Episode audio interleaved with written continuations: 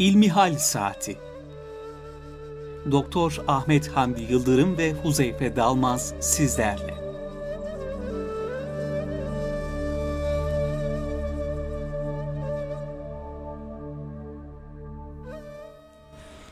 Hayırlı sabahlar sevgili dinleyenler. Erkam Radyo'da ben Deniz Huzeyfe Dalmaz ve değerli Ahmet Hamdi Yıldırım hocamla yine bir çarşamba sabahında İlmihal Saati programında sizlerle birlikteyiz. Hocam hoş geldiniz programımıza. Hoş bulduk. Allah razı olsun Huzeyfe kardeşim. Nasılsınız hocam? Sağlığınız, sıhhatiniz Teşekkür iyidir ederim. inşallah. Nihayetsiz hamdü senalar olsun. Maşallah hocam.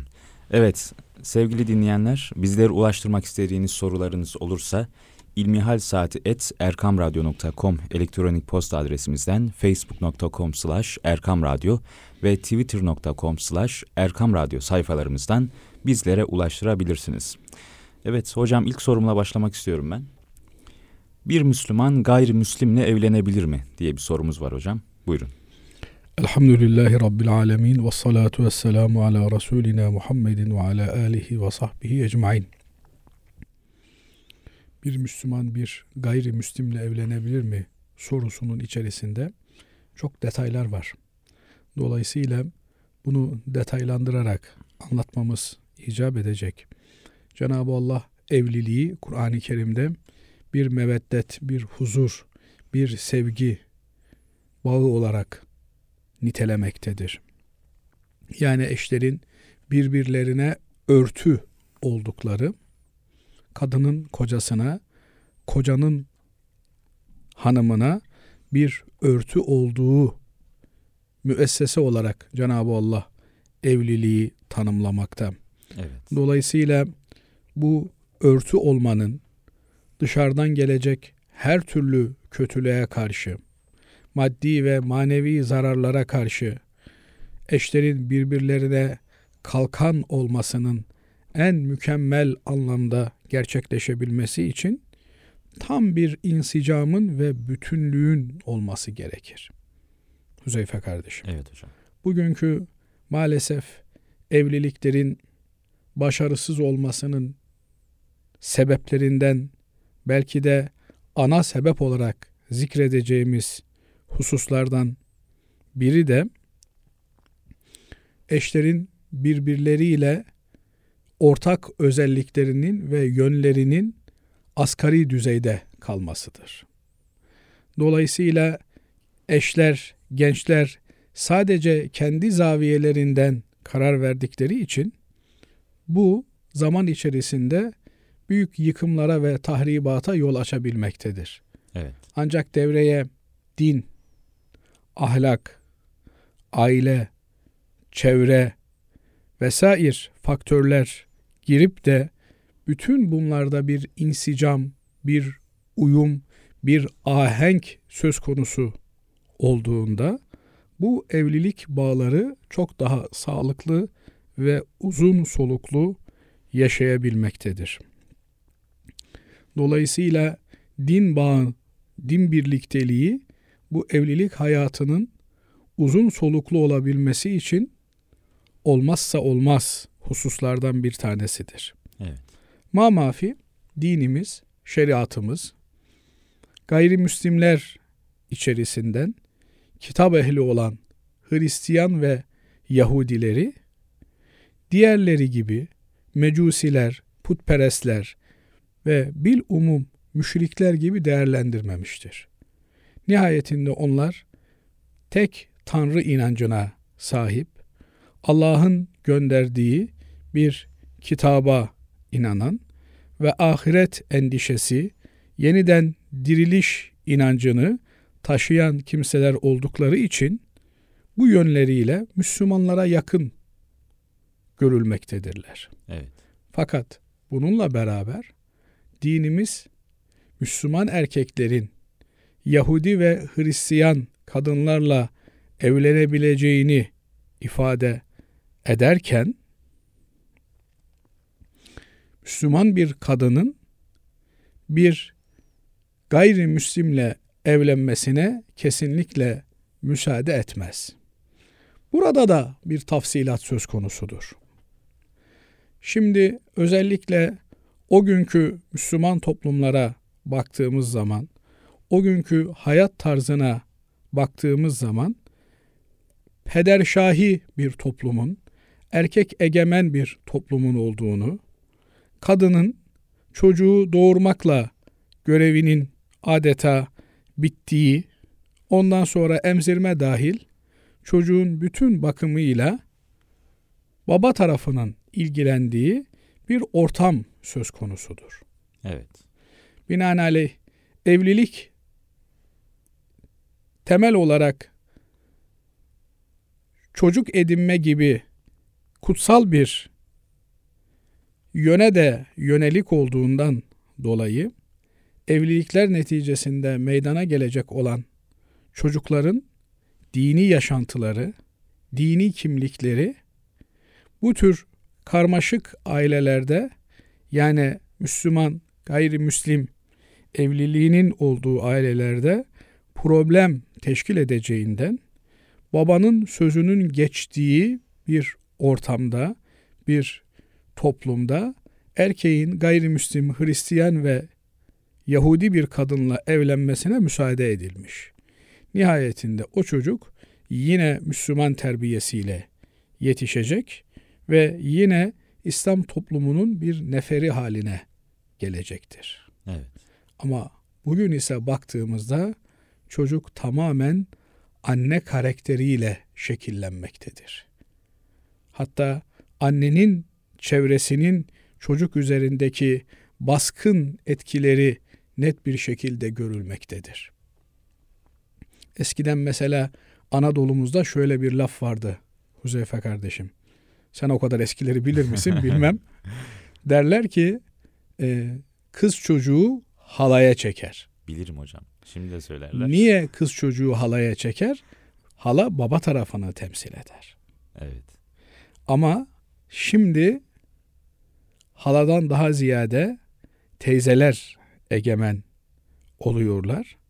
Bu yönüyle çocuk annenin himayesinde ve annenin karakteristik özelliklerini taşıyarak büyüyor.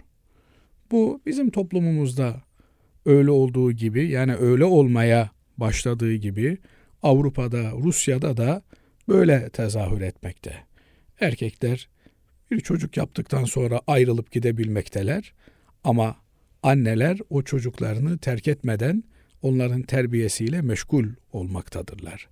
Bu yönüyle artık çocukların dini hayatının şekillenmesinde annelerin rolü, katkısı babalarınkinden çok çok daha önemli olmaktadır. Bir evlilikte bu yönün de mülahaza edilmesi lazım. Evet. Belki de bütün bu gerekçelerle olacak ki bir Müslüman erkeğin gayrimüslim, Hristiyan ve Yahudi bir kadınla evlenmesi caiz görülürken Hazreti Ömer radıyallahu teala an Efendimiz bir dönem ben Müslüman erkeklerin gayrimüslim unsurlarla evlenmesini yasaklıyorum demiştir. Bunun da toplumsal bir takım gerekçeleri bulunmaktadır. Yani Müslüman kadınların böyle bir durumda çoğalan gayrimüslim kadın nüfusu mevzu bahis olduğunda Müslüman kadınların evlilik müessesesi kuramama tehlikelerini belki de görmüş olacak ki Hazreti Ömer Efendimiz hı hı. böyle bir yasağa getirmiştir. Konuşmamın arasında dikkatinizi çekti mi bilmiyorum Hüzeyfe ama ehli tevhid Hristiyan ve Yahudilerden bahsettik. Evet hocam. Yani Kur'an-ı Kerim Hristiyan ve Yahudileri yer yer Estağfirullah. لَقَدْ كَفَرَ الَّذ۪ينَ قَالُوا اِنَّ اللّٰهَ ثَالِثُ سَلَاسَ Allah üçün üçüncüsüdür diyen yani teslis inancına sahip olan Hristiyanlar, Yahudiler inkara düşmüşlerdir. Kafir olmuşlardır buyurur. Evet. Nitekim Yahudiler Uzeyr Allah'ın oğlu, Üzeyr aleyhisselam Allah'ın oğlu. Hristiyanlar da Mesih İsa aleyhisselam Allah'ın oğludur dedikleri için küfre, şirke düşmüşlerdir der. Diğer taraftan onların kadınlarıyla evlenebilirsiniz. Onların yemeklerini yiyebilirsiniz. Ayet-i kerimesi bulunmaktadır. Burada bazı alimlerimiz şu net ifadeyi kullanırlar. Hristiyan ve Yahudilerin tevhid inancına sahip olanları evlenilebilecek olan kadınlar kategorisine girerler. Çünkü Yahudi ve Hristiyanlardan az da olsa bir tevhid inancına sahip olan, monoteist bir inanca sahip olan kimseler bulunmaktadır. Bunlar bu yönüyle Müslümanlara benzer hükümler taşımaktadırlar. Hocam kitap ehli kimlere denir? Kitap ehli Allah'ın indirdiği bir kitaba sahip olanlar. Bunlar tabi bidayeti itibariyle Allah'ın indirdiği kitabı olduğu gibi muhafaza edemeyip tahrif etmiş olan kimselerdir. Ama bununla beraber bir kitap, bir şeriat inancına sahiptirler. Yani bir kanun manzumesine, hukuk bütünlüğüne inançları vardır, ahiret inancı vardır. Bütün bunları bir tarafa koyacak olursak, evet. Huzeyfe kardeşim, Cenab-ı Allah müşrik kadınlarla yani Allah'a eş koşan, ortak tutan kadınlarla evlenmeyi yasakladığı gibi cinsel ilişkiyi de yasaklar. Yani bu bugün için belki evlilik dışında asla düşünülemeyecek bir şey ama bundan işte 500 sene 600 sene öncesini düşündüğümüzde kölelik rejiminin henüz mevcut olduğunu düşündüğümüzde bir insanın evlilik dışında e, cari olarak evlilik hayatı yaşadığı kimseler olabilmekteydi. Bunlarda bile Allah'a iman etmemiş, müşrik olanların, Allah'a şirk koşanların bu tür hayata konu edilemeyeceği açık bir şekilde ifade edilir. Evet. Yani bir Müslüman erkek veya bir Müslüman kadın hiçbir surette Allah'a şirk koşan, Allah'a ortak nispet eden bir müşrikle, putperestle, bir mecusiyle evlilik bağı kuramayacağı kesin olarak ifade edilir.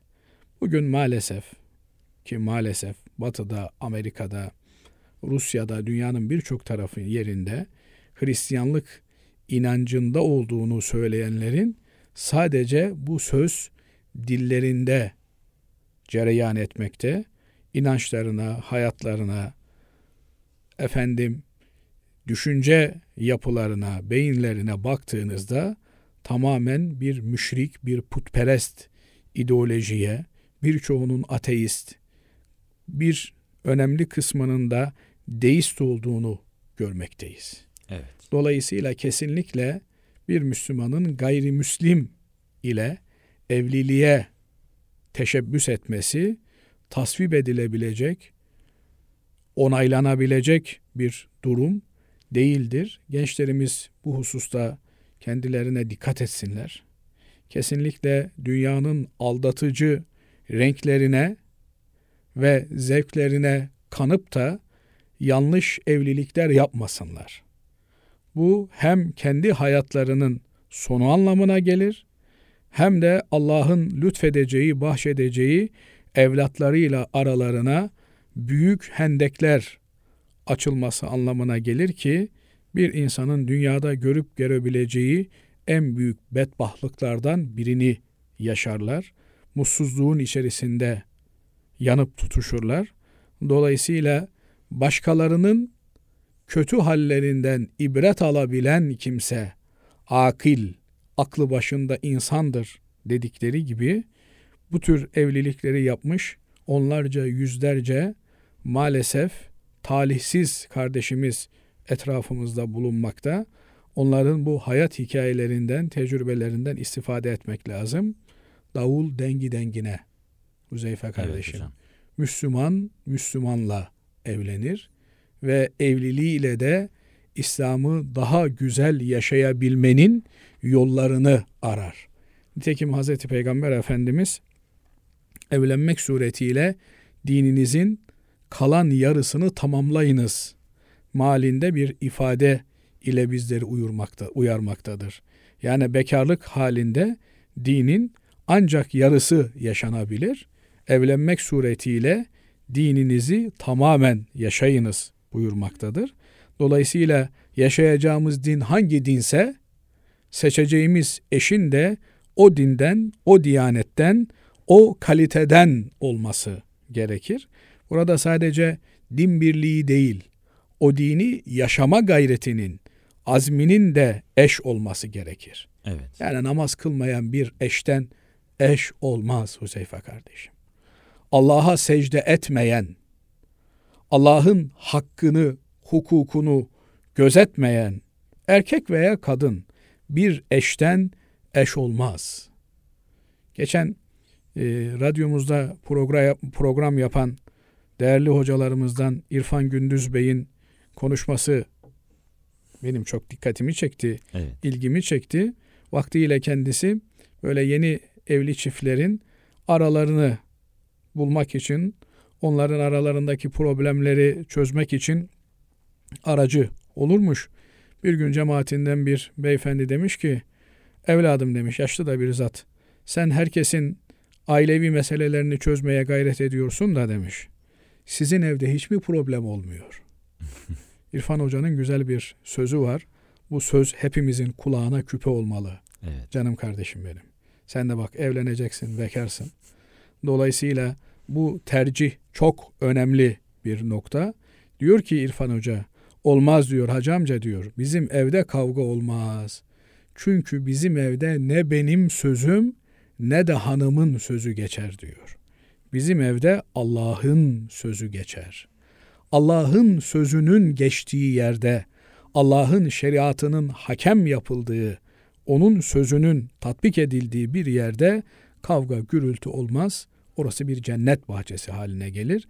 Dünyada zaten cennet alimlerimizin ifadesiyle salih yani baktığında seni mutlu eden, ardından seni gözleyen, gelmeni dört gözle bekleyen eştir. Cenab-ı Allah hepimize dünyada cenneti yaşamayı nasip eylesin. Amin. Evlenecek olan kardeşlerimize hayırlı eşler nasip eylesin. Evli olan kardeşlerimizin de evlilik hayatlarını dünyada cennete çevirsin. Allah Azze ve Celle için her şey mümkündür. O kudreti dahilinde olan bu bizim isteklerimizi gerçekleştirebilecek yegane sahibimizdir. Ona iltica eder ve ondan bunu temenni ederiz, dua ederiz. Evet hocam. Sıradaki sorumuz hocam e, adakla alakalı. Adak nedir? Dinimizdeki yeri nedir? diye bir sorumuz gelmiş hocam. Bunu da cevaplayalım inşallah. Adak Allah Teala'ya bir şeyi nezretmek, adamak anlamına geliyor. Efendimiz Aleyhisselatü Vesselam eğer e, yanlış hatırlamıyorsam Cenab-ı Allah diyor cimri kulundan adak yaptırmak suretiyle ona bir hayır çıkartır diyor. Arapların şöyle güzel bir deyişi var. Masaibu kavmin inde kavmin fevaidu bir kimseye veya birilerine musibet olan, bela olan bir başkalarına mutluluk ve sevinç olur diyor. Evet. Yani işte deprem olur, e, hurdacılar sevinirler. İnsanlar ölür, binalar yıkılır ama hurda işi yapanlar bayram ederler. Trafik kazası olur. Araba tamircileri sevinir. Evet. Doktorlar sevinir demeyelim. Ee, inşallah o seviyeye düşmemişlerdir. Ee, burada adak genelde mutlu bir haberi almanın neticesinde Cenab-ı Allah'a şükran duygusuyla bir şeyi nezretmek demektir. Bunun bir takım şartları var. Öncelikle her şey adak olur mu? Hayır. Adak olabilmesi için bir şeyin dinen onun en az vacip ayarında olması gerekir. Mesela şu işim olursa üç tane horoz kurban edeceğim diye bir adak olmaz. Niye? Çünkü dinimizde horozdan kurban diye bir mevzu söz konusu değildir. Evet. Ama şu işim olursa üç tane inek kurban edeceğim dese, bir tane koyun keseceğim dese Bu adaktır. Çünkü dinimizde bu hayvanlarla kurban ibadeti söz konusudur. Genelde de bizim memleketimizde adak denildiğinde işte adak adadım yani bir koç kurban edeceğim anlaşılmaktadır. Ama bu bununla sınırlı değildir. Mesela işte e, imtihandan yüksek not alırsam e, dört rekat namaz kılacağım dese de bir kimse bu da adaktır. Kendini Allah'a adamak. Yani e, nihayetinde namaz bir farz ibadettir. Evet. Dinimizde, şeriatımızda karşılığı olan bir ibadettir. Veya bir fakire 100 lira sadaka vereceğim dese veya 3 gün oruç tutacağım dese bütün bunlar bir adak ifadesidir. Dolayısıyla bunu sadece kurbandan ibaret de görmemek lazımdır. Sadece maddi yönü yok, manevi yönü de Tabii ağır basıyor. yani burada e, kişinin Allah için bir şey yapması anlamına geliyor bu.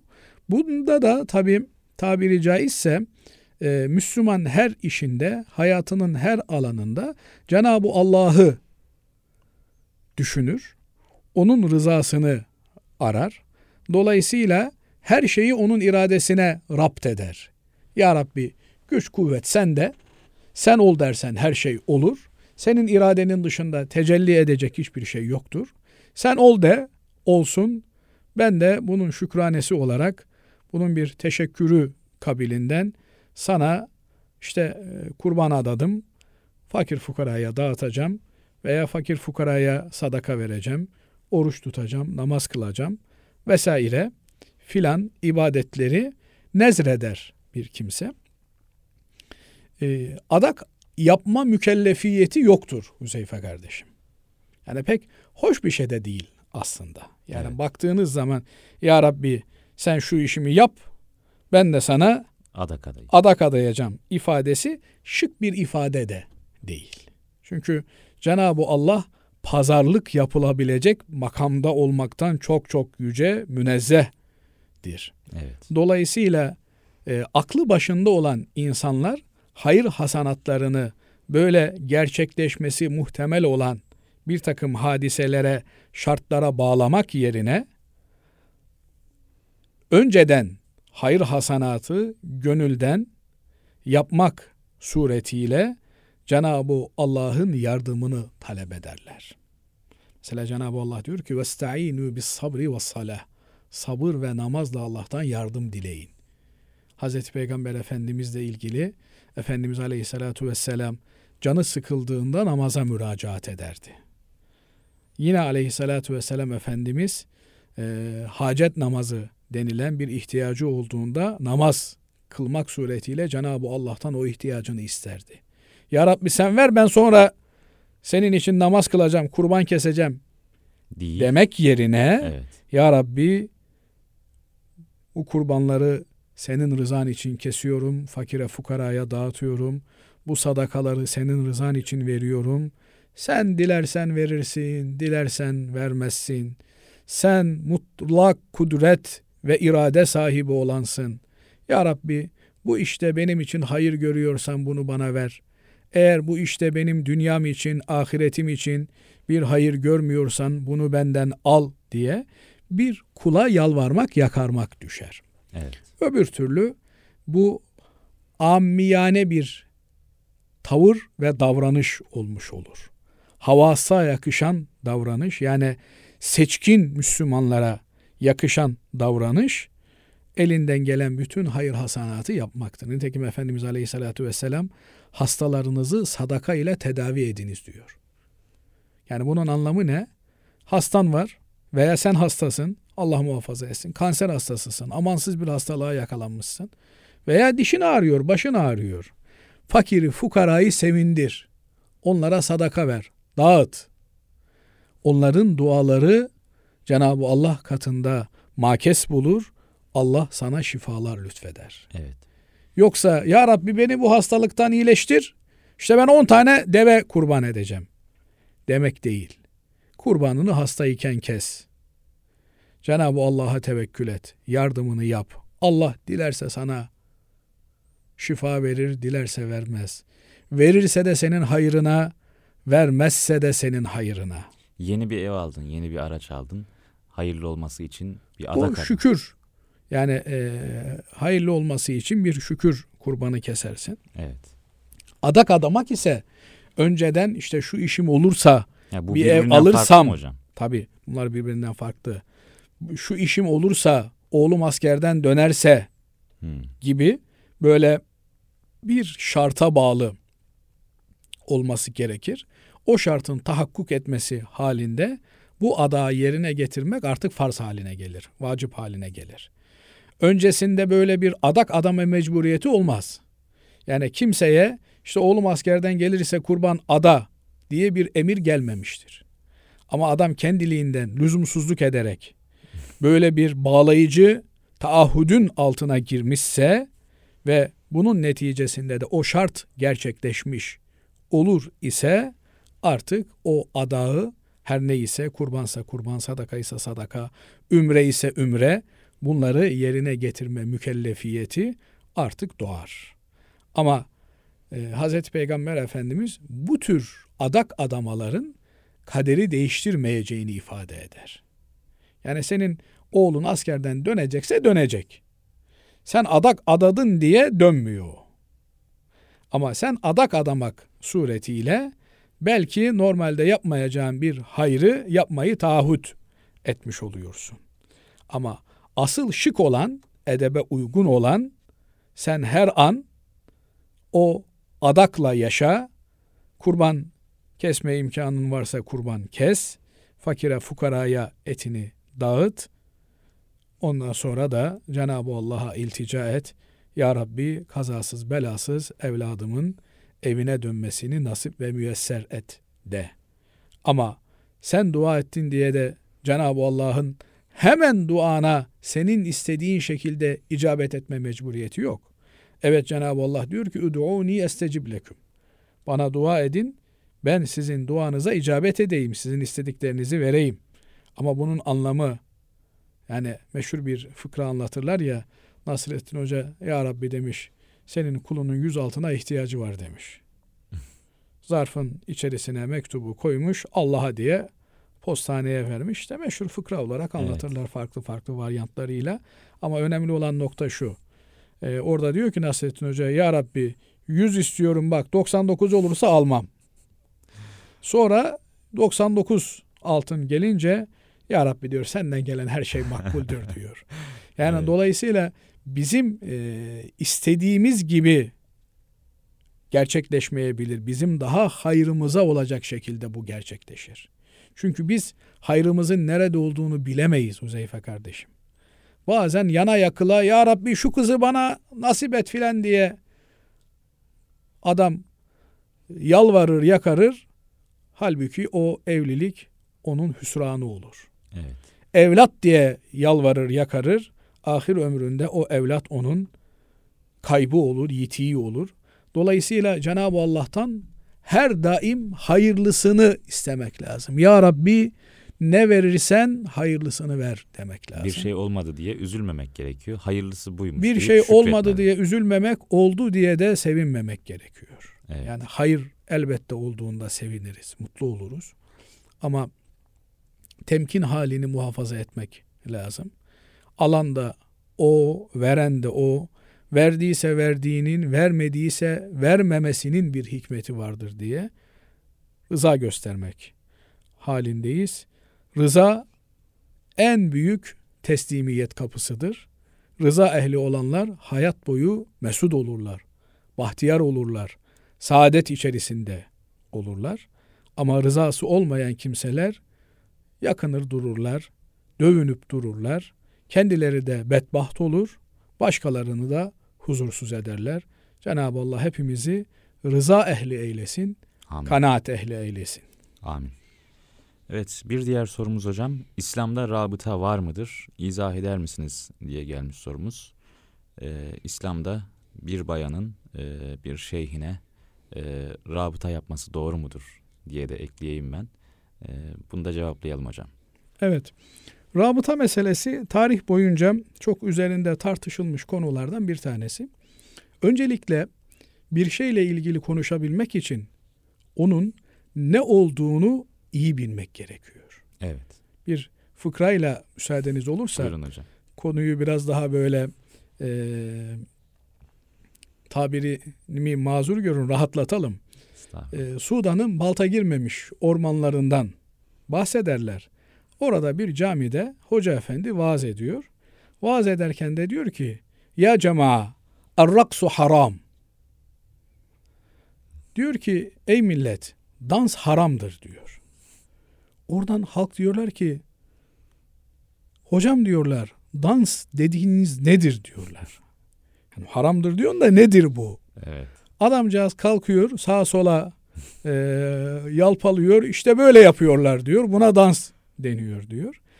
Şimdi ilk önce bir rabıtanın ne olduğunu bilmemiz gerekiyor. Evet. Rabıta ile ilgili tartışmaların aslında temelde lüzumsuz tartışmalar olduğunu rabıtayı anladıktan sonra söyleyebiliriz. Dilimin döndüğünce anlatacak olursam rabıta bir bağ anlamına geliyor.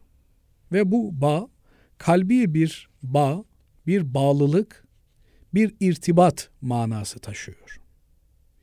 Yani Hz. Peygamber sallallahu aleyhi ve sellem Efendimiz için ahlakı nedir, nasıl bir ahlakı vardır diye sorulduğunda Hz. Ayşe validemiz diyor ki onun ahlakı Kur'an-ı Kerim'di. Yani onun rabıtası Kur'an-ı Kerim'eydi. Kur'an-ı Kerim'deki her şeyi yaşamaya gayret ediyordu. Sahabe efendilerimize baktığımızda ise sahabe efendilerimizin rabıtası Hazreti Peygamber sallallahu aleyhi ve sellem Efendimizeydi. Yani Hazreti Peygamber Efendimizin her özelliğini yaşamaya gayret ediyorlardı. Hatta işte bizim bugün bu peygamberin beşeri yönünün bir uzantısıdır. Bu peygamberin komutan olmasının gereğidir. Bu devlet başkanı olmasının gereğidir diye Peygamber Efendimiz Aleyhissalatu vesselamın hayatında gördüğümüz fiilleri öyle böyle ayıklarken sahabe efendilerimiz öyle yapmıyorlardı. Onlar Hazreti Peygamber ne yapmışsa biz onu yaparız mantığını yürütüyorlardı. Hatta bizim anlamakta zorlanacağımız hadiselerden bir tanesi peygamber aşığı olan Hazreti İbni Ömer, Abdullah İbni Ömer, Hazreti Ömer Efendimizin oğlu. Evet. Efendimiz Aleyhisselatü Vesselam'ın vefatından sonra hizmetlisiyle beraber bir yerden giderken bana diyor şurada biraz müsaade et uzaklaş diyor. Orada abdest bozmaya çalışıyor. Sebebi sorulduğunda diyor ki ben Hazreti Peygamber Efendimiz'i burada abdest bozarken gördüm diyor. Yani elbette Efendimiz orada tenhaya çekilmiş ama yolculuk yaparlarken orada öyle bir ihtiyaç için mola verdiğini biliyor İbni Ömer. Dolayısıyla burada ya bu bir ihtiyaç beşeri bir hadise. Bunun da taklidi olur mu? Bunun da efendim e, sünneti olur mu demiyor. Öyle bir rabıtası var ki Hazreti Peygamber sallallahu aleyhi ve sellem Efendimiz'e onda gördüğü her şeyi yaşamaya gayret ediyor. Ondan duyduğu her şeyi hissetmeye gayret ediyor. Dolayısıyla burada e, sahabe efendilerimizin Hazreti Peygamber sallallahu aleyhi ve sellem Efendimiz'e olan bu muhabbetleri, bu rabıtaları ona aynı ile uymak olarak tezahür ediyor. Şimdi böyle baktığımız zaman olaya Huzeyfe kardeşim, her dönemde Hazreti Peygamber sallallahu aleyhi ve sellem Efendimizin varisleri vardır. Bu varisler Peygamber Efendimizin mirasını taşırlar. Evet. Bir gün İbn Abbas Hazretleri camiden çıkmış. Dışarıda insanları görünce diyor ki bağırıyor. Buralarda ne bekliyorsunuz diyor. İçeride Hazreti Peygamber'in mirası dağıtılıyor diyor. Öyle hemen içeriye doğru koşanlar bakıyorlar ki içeride ders halkaları var.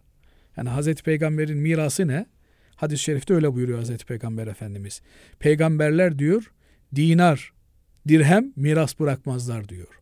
Onlar ilim ve hikmet miras bırakırlar diyor. Yani peygamberin mirası hadisleri, Evet. ilmi, hikmeti.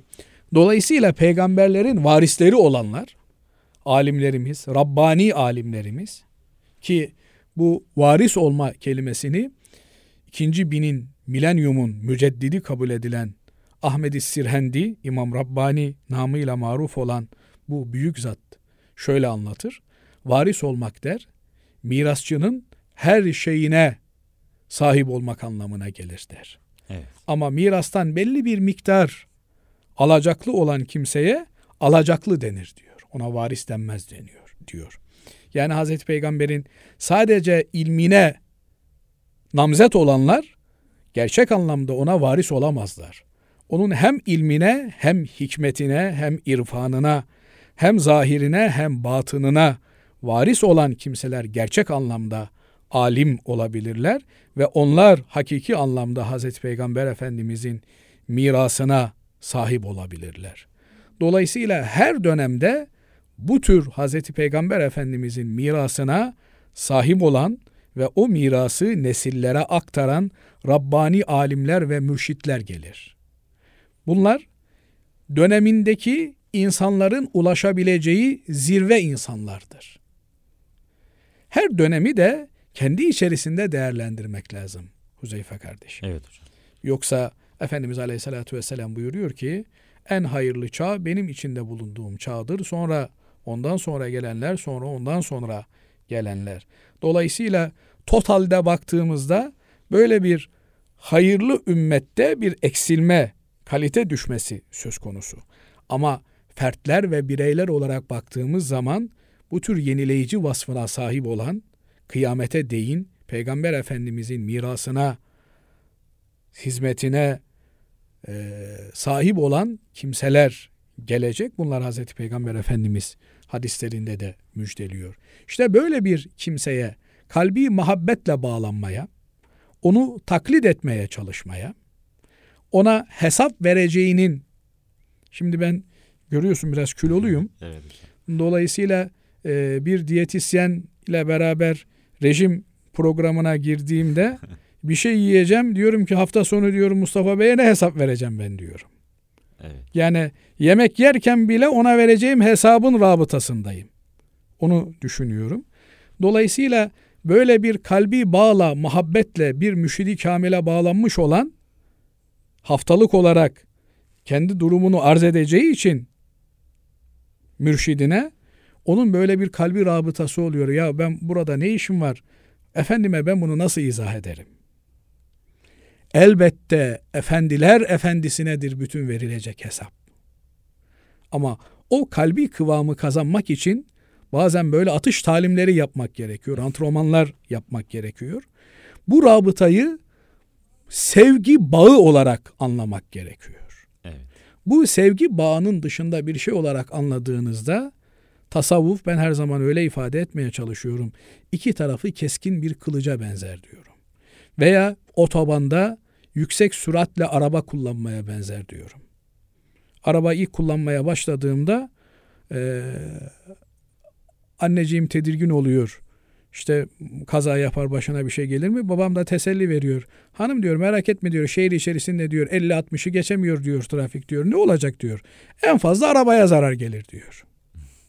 Şimdi şehir içerisindeki trafikte seyrediyorsanız 50-60 hızla gidiyorsunuz. En fazla arabanızın kaportasına zarar gelir. Ama otobanda gidiyorsanız 150 yapıyorsanız 180 yapıyorsanız yapın diye demiyorum yani farz-ı muhal yapıyorsanız en ufak bir direksiyon hatası hayatınıza mal olur.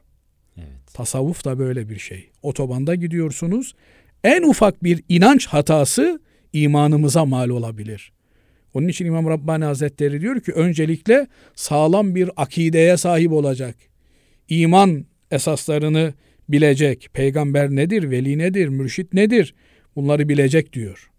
Her şeyi yerli yerine oturtacak. Sonra kitap ve sünnete bağlı bir şeriat hayatı olacak. Ondan sonra bu manevi kemalat yolunda ilerleyecek. Bu manevi kemalat yolu da şeriat dediğimizden farklı bir şey de değil Huzeyfe kardeşim. Evet.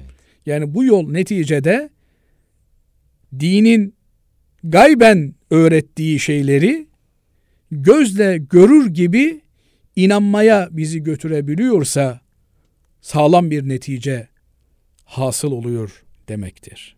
Yani biz meleklere iman ediyoruz. Değil mi? Melekleri gördük mü? Hayır. Görmedik. Ama tasavvuf yolunda insan öyle bir kemalat kazanır ki nitekim Hazreti Peygamber Efendimiz sahabelerine öyle diyor, Hazreti Hanzala'ya öyle diyor. Eğer bu haliniz devam etse diyor, sokakta melekler sizinle tokalaşırlardı diyor. Öyle bir kemalat kazanır ki insan meleklerle muhatap hale gelir. Evet. Yani onun hissinde olur. Şimdi senin sağ omuzunda, sol omuzunda melekler var. Benim melekler var. Bütün dinleyen kardeşlerimizin sağında, solunda, etrafında melekler var. Bunları hissedebiliyor muyuz? Hayır. Ama tasavvufi kemal ile yani insan hayır yaptığında hadi hadi yine iyisin bak güzel şey yazıyorsun diye sağına dönüp selam verir. Bir kötülükle karşı karşıya kaldığında farkına varmadan e, bir şey işlediğinde aman dur ne yapıyorsun dur daha tövbe edeceğim diye sol tarafına mesaj verir. Yani bu yoğun hissiyatı yaşar. Bunun da yolu bir e, programa bağlı kalmaktan geçiyor ve diyet programında misal verdiğim gibi o programı bir mürşidi kamille beraber yürütüyorsunuz. O mürşidi kamile zaman zaman gelip programın akışı ile ilgili bilgi veriyorsunuz. Onunla ilgili de programı uygulayıp uygulamadığını söyleyeceksin ya. Evet. Ya şunu yaparsam ben nasıl bunu söylerim? Çünkü Hazreti Peygamber Efendimiz bir hadislerinde bütün bu ilişkiyi özetleyecek şekilde şöyle buyuruyor. Bir Müslüman filan günah işler mi? işler. Filan günah işler mi? işler. Yalan söyler mi? Yalan söylemez diyor. Yani yalan söyleyemezsin. Dolayısıyla soracak mürşidin. Sen ne yaptın? Teheccüdlere vaktinde kalkabiliyor musun evladım? Seher vaktinde bu tesbihatını yapabiliyor musun? Her gün düzenli bir şekilde bir cüz Kur'an-ı Kerim okuyabiliyor musun? Hazreti Peygamber Efendimiz'e salatü selam getirebiliyor musun? İstiğfarını aksatmadan yapabiliyor musun? Evet. Dolayısıyla bunun yakın hesabı bir mürşitle beraber görüleceği için o rabıtaya ihtiyaç var. Evet. Hocam programımızın sonuna doğru Ama- geliyoruz. Burada Ee, tabii kadın kısmını da sormuştun. Onu da Evet, atlamayalım. Şimdi bizim tasavvuf e, ekolünde e, kadının şeyhi kocasıdır Evet. denir. Nitekim Hazreti Peygamber sallallahu aleyhi ve sellem Efendimiz defaatle kendisine gelip secde etmek isteyen kimselere şöyle buyurur. Eğer ben bir insanın bir insana secde etmesini emredecek olsaydım, haklarından dolayı kadınların kocalarına secde etmelerini emrederdim. Ama Allah kulun kula secdesini yasaklamıştır. Yani bir Müslüman Allah'tan başka kimseye secde etmez. Fakat kadınlar üzerinde bu nimet dengesinin sağlam bir şekilde yürüyebilmesi için Allah azze ve cel kocalara bir ruchaniyet vermiş. Bunun hakkına işaret ediyor Hazreti Peygamber Efendimiz bu hadis-i şeriflerinde. Dolayısıyla kadının gerçek şeyhi kocasıdır. Ama eğer kocasında o kemalat yoksa, yani kocası dini bilmiyorsa, bu kadının bir hoca hanımdan, eğer bir hoca hanım bulamıyorsa bir hoca efendiden dinini öğrenme mecburiyeti vardır. Evet. Aynı İlmi şekilde- olarak, ilmi evet, olarak. Aynı şekilde dinin ameli ihlası açısından da bu eğitimi alması gerekiyor. Bu yönüyle elbette lüzum ettiğinde kadınların da bir mürşide kamile intisapları söz konusudur. Ancak ne kadar büyük olursa olsun hiçbir mürşidi kamil Hz. Peygamber sallallahu aleyhi ve sellem Efendimizin sünnetini aşamaz, ona aykırı davranamaz. Hz. Peygamber Efendimiz kadınlarla olan ilişkilere temel kurallar koymuş. Mesela ayeti kerime annelerinizden bir şey isteyeceğiniz zaman ki onlar bizim annelerimiz Hazreti Peygamber'in hanımları fes'eluhunne min vara'il hicab diyor. Perdenin arkasından isteyin diyor. Dolayısıyla bu tür ilişkilerde muhakkak araya güvenilir, işin uzmanı, ehli olan, e, mürşidi kamilin mahremi olan hanımlar girerler. Evet. Veya işte mürşidi kamil kalabalık bir kadın cemaati huzurunda bir perdenin arkasından veya uzaktan göz göze gelmeyecekleri bir mesafeden bu tür irşat hizmetlerini ifa eder. Yoksa e, özellikle de bazen bunu duyuyoruz, işitiyoruz, üzülüyoruz. Genç şeyh efendiler çıkıyor, mürşit olduklarını iddia ediyorlar. Bunların bir takım uygunsuz e, ortamlarda yani uygunsuz derken yanlış anlaşılmasın. Yani kadın erkek karışık ortamlarda sözüm ona irşat faaliyeti yürüttüklerini söylüyorlar ki bunlar asla doğru bir şey değil. Yeri gelmişken söyleyeyim. Ne din eğitiminde ne de farklı bir eğitimde kadın erkeğin bir arada bulunup eğitim alması da doğru değil. Bu yönüyle inşallah ilahiyat fakültelerimizde başladı. Giderek de yaygınlaşır diye ümit ediyorum. Kızlar için ayrı binalar, erkekler için ayrı binalar, kadınlara kadınların eğitim verdiği, erkeklere erkeklerin eğitim verdiği ortamlara doğru gideriz. Cenab-ı Allah şeriatını, dinini kamil anlamda yaşamayı bizlere nasip ve müyesser eylesin. Bu İnşallah hususta hocam. yalnız e, şunu da göz ardı etmemek lazım. Cenab-ı Allah bizi takatimizle sorumlu tutacaktır. Takatimizin ne olduğu da gücümüzün yetmediği bir noktada ortaya çıkar. Yani ağırlık taşıyıcılar biliyorsunuz işte ağırlık denemesi yapıyorlar. 280 kiloyu kaldıramayınca demek ki diyor 279 kilo benim kaldırabileceğim ağırlık. Bu noktada da elimizden gelen gayreti ardımıza koymamamız gerekiyor. Her mahfilde, her yerde, her platformda dilimizin döndüğünce Allah'ın şeriatına uygun hareket etmeyi birbirimize tavsiye etmek ve bu doğrultuda da bir hayat tarzı benimsemek durumundayız. Cenab-ı Allah şeriatını yaşayan, yaşatan ve bu uğurda ömrünü ihya eden kullarından bizleri eylesin. Amin hocam. Allah razı olsun. Çok teşekkür Cümlemizden. ediyoruz hocam. Evet sevgili dinleyenler Erkam Radyo'da bendeniz Huzeyfe Dalmaz ve değerli Ahmet Hamdi Yıldırım hocamla yine bir çarşamba sabahında İlmihal Saat programında sizlerle birlikteydik. Programımızın sonuna geldik. Bir sonraki programımızda yeniden buluşmak ümidiyle hoşça kalın Allah'a emanet olun.